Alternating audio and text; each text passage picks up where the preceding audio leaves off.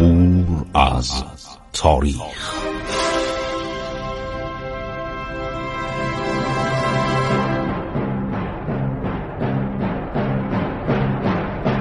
کاری از گروه جوان و اندیشه رادیو جوان.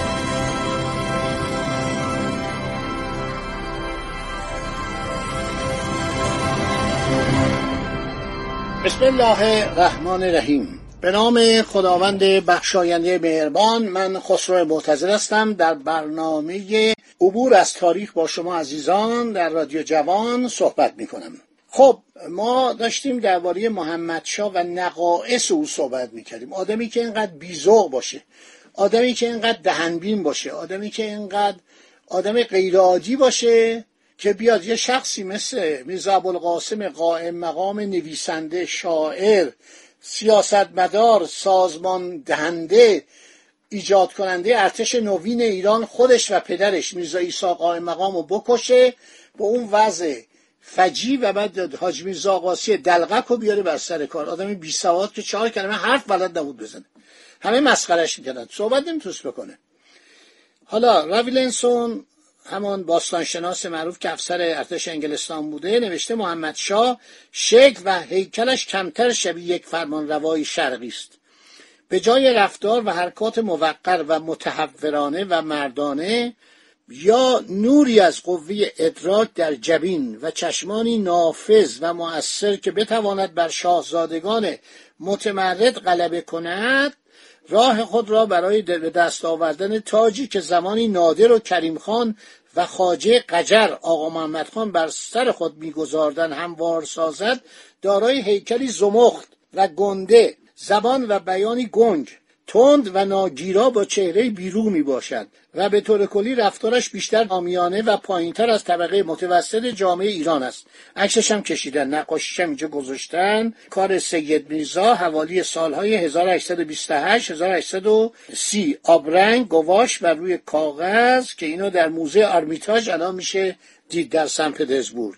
خب این به درد سلطنت سلطنت یه روشی باید داشته باشه یک به حرف زدنی مثل پدرش. پدرش آدم حسابی بود جس می‌گرفت صحبت می‌کرد وطن پرست بود کتاب میخون زبان انگلیسی و فرانسه یاد می‌گرفت. یا فتلیشا باز یه ظاهر با اباحتی داشت. میگه هیچی نداره.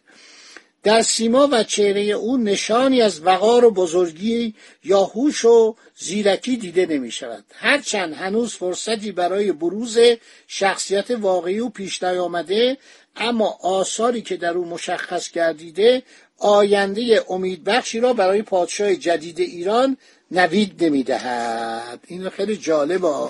این آقای سر هنری راویلنسون گفته همون که کتیبه ها رو کشف کرده از زبان به اصطلاح پهلوی قدیم از خط میقی و خونده. خب ما بازم ورق می‌زنیم این کتاب های تاریخی رو. ببینیم درباره این چی بوده. ایشون کاراش غیر عادی بود دیگه. بعدم مشاورش هم یه آدمی بود به نام حاج میرزا آقاسی حاج میرزا آقاسی بیات ایروانی. از طبعه مردم ایروان بود. بعد شد طبعه روسیه. وقتی ایروان از ایران جدا شد دیگه طبعه ایران نبود.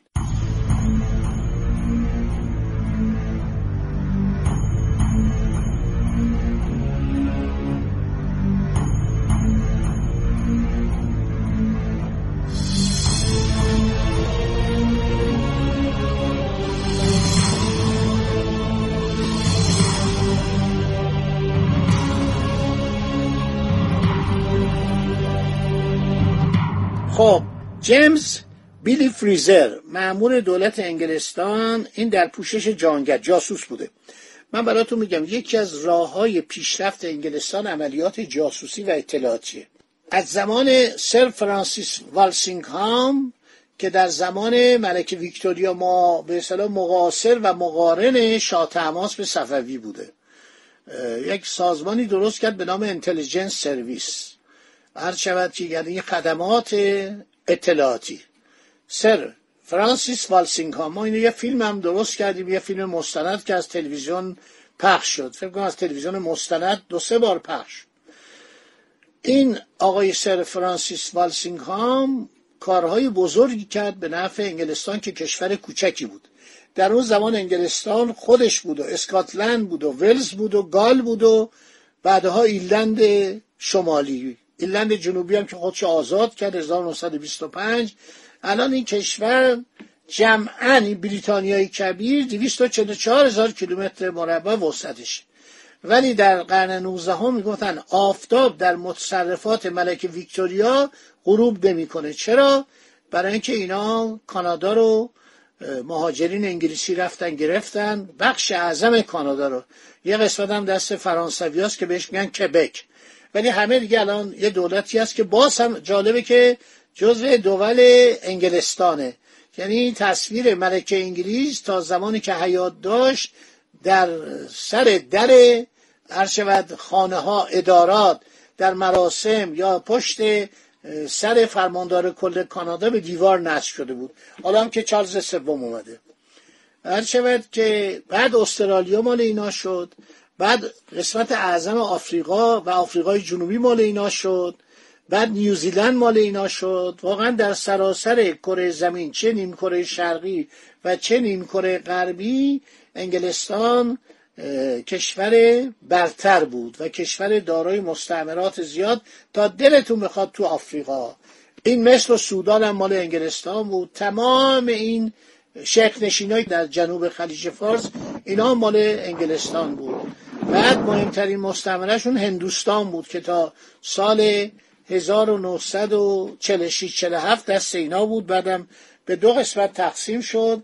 هر شود انگلستان اینجا رو تقسیم کرد. لورد مونت باتن که آخرین فرمانورا و نایب السلطنه بود اینا رو تقسیم کرد به هند و پاکستان که از دل پاکستان هم قسمت شرقیش بعدها در 1350 هجری شمسی بنگلادش در اومد. خب اینا بسیار نژاد زرنگی بودن و دریانورد بودن و زبان انگلیسی الان زبان اول. یعنی هر جای دنیا شما برید زبان انگلیسی زبان اوله. اینا معمولین مختلفی داشتن به ایران میفرستادن مثل سایر کشورها. حالا در مورد افغانستان خواهم گفت که معمولین اینا چیکار کردن و ایادی جاسوسی. می‌رفت در افغانستان که مردم علیه ایران بشوراند چرا بشوراند برای اینکه اینا دیده بودن روسیه در ایران قوی شده ممکنه فردا به طرف هندوستان لشکر کشی کنه. جیمز بیلی فریزر معمور دولت انگلیس بود در پوشش جهانگرد.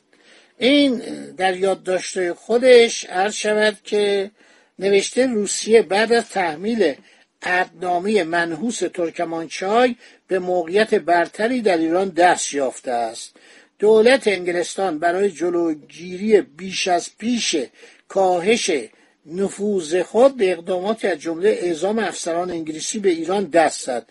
اعزام جیمز بیلی فریزر را به ایران باید در همین زمینه و برای مطالعه راه های جلوگیری از کاهش نفوذ انگلیس و مقابله با توسعه بیشتر نفوذ روسا دانست. هر شود که ایشون اسکاتلندی بوده فریزر و بعد کم کم وارد کمپانی هند شرقی میشه.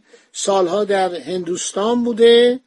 هر شود که در 1821 همراه دکتر آندر جکس پزشک کمپانی هند شرقی وارد ایران میشه. دکتر جکس در اصفهان فوت می‌کنه. فریزر در ماه دسامبر آن سال میره به نواحی خراسان و مناطق شمالی ایران.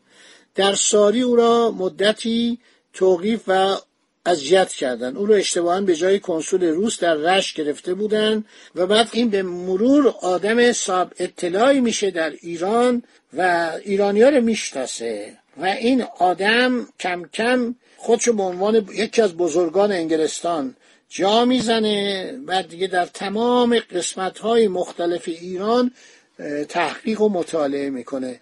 مثلا یکی از آدم هایی که درباره ماهیگیری و شیلات ایران خیلی مطالعه کرده فریزره.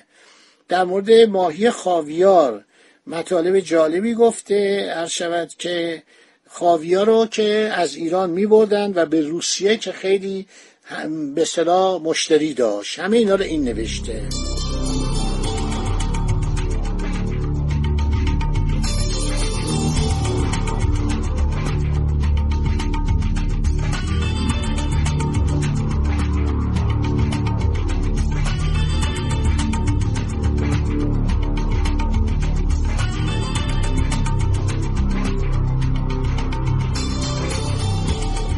شود که پالمرستون وزیر امور خارجه یک دستوری میده به این و آقای فریزر. میگه شما اطلاعات کامل به دست بیارید. چگونگی روابط فعلی بین روسیه و ایران نفوذ سیاسی و تجاری روسیه در ایران در سرزمین های واقع بین قلمرو روسیه و رود سند درباره خود ایران در مدتی که در تبریز و تهران هستید اطلاعات کافی به دست بیارید در دربار شاه در دربار عباس میرزا. شما متوجه خواهید شد که خود فتلی شاه هر گونه مراوده و ارتباطی را با روسیه با کمال بیمیلی و اکرا تلقی می کند علا حضرت فتلی شاه به روسیه به عنوان دشمن طبیعی ایران می نگرد از خطری که وضع روابط فعلی با دربار سن پترزبورگ متوجه استقلال ایران کرده به خوبی آگاه است. روابط که طبق مقررات ادامه ترکمانچای تعیین شده نوشته که عباس میرزا این مسئله رو داره ولی چون امپراتور روسیه تضمین کرده که سلطنت در او باقی بماند زیاد اظهار نظر نمی کند نوشته شما تحقیقات کنید درباره سن پترزبورگ. موفق شده در میان وزیران و رجال ایران به طور قاطع نفوذ کند. بعد در مورد ایالات گیلان و مازندران نوشته نامش خیلی مفصل دکتر ابراهیم تیموری رو ترجمه کرده از اسناد بریتانیاست که در ایران منتشر نشده. چقدر مفصله. و شماره سندش هم هر شود FO FO یعنی ایران. منم انگلستان که رفتم وقتی می‌خواستم درباره ایران تحقیق کنم اسناد FO بود. بعد این شماره 63 بعد یه سند دیگه هم داره. اف او 60 بعد ممیز 71 اینا همه اسناد ایران. اف او مال ایرانه. در به اصطلاح همون مرکز تحقیقات بریتانیا. فریزر بیاد به ایران در زمان یکی از سفرهای آخرش 1834 تقریبا مقارن مرگ عباس میرزاست. در اینجا میمونه و فریزر در ایران که میمونه نمی‌تونه به حضور فتلیشا برسه چون فتلیشا مریض بود. و بالاخره میره به حضور فتلیشا شرفیاب میشه. میزا ابوالحسن خان وزیر امور خارجه مکنیل و فریزر اینا به حضور بیرسن کفشای خودشون هم در آورده بودن جورابای سرخ به پا کرده بودن. گفتن باید رسم شرفیابی که کفشتون در بیارید و با جوراب های سرخ. این روسا این کار نمی‌کردن. روسا زیر بار نمی‌رفتن. باز فریزر بعد از اینکه فتلیشا میمیره سفر می‌کنه به خراسان. در حدود چهار هزار کیلومتر این در قسمت های مختلف ایران خراسان و مازندران و آذربایجان و کردستان سفر می‌کنه با محمد میرزا ولیعت و محمد شاه بعدی و قائم مقام صدر اعظم.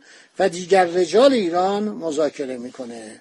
بعد متوجه میشه یکی از جاسوسان برجسته روسیه به نام کن سیمونیچ. کن سیمونیچ هر شود که ایشون الان سفیر یا وزیر مختار روسیه در ایرانه. کنسیمونیچ اومده بود و به دقت کارهای فریزر رو کنترل می‌کرد. مثلا فریزر می‌خواست یک کنسولگری در استراباد گرگان تأسیس کنه و کنسیمونیچ در این باره گزارش داده. گزارش های فریزر درباره ایران. این برمیگرده انگلستان بعد با قید محرمانه در هشت جوان 1835 گزارشی درباره وضع فعلی ایران مارس 1835 و طرق جلوگیری از افتادن آن به دست روسیه تهیه می‌کنه به وزارت خارجه میگه. بعد ما متوجه میشیم که این خیلی بدتر و عرض شود که جدیتر در دشمنی با آقای مقام که در برنامه بعدی براتون خواهم گفت. خدا نگهدار شما باد.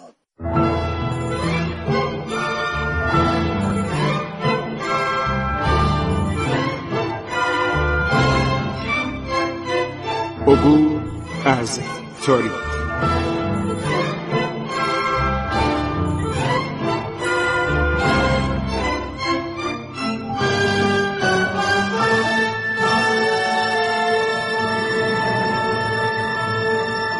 ایران با شکوه.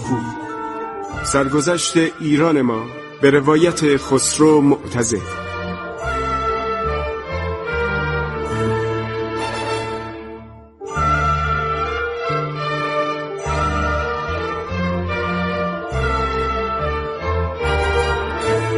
عبور از تاریخ با رادیو جوان.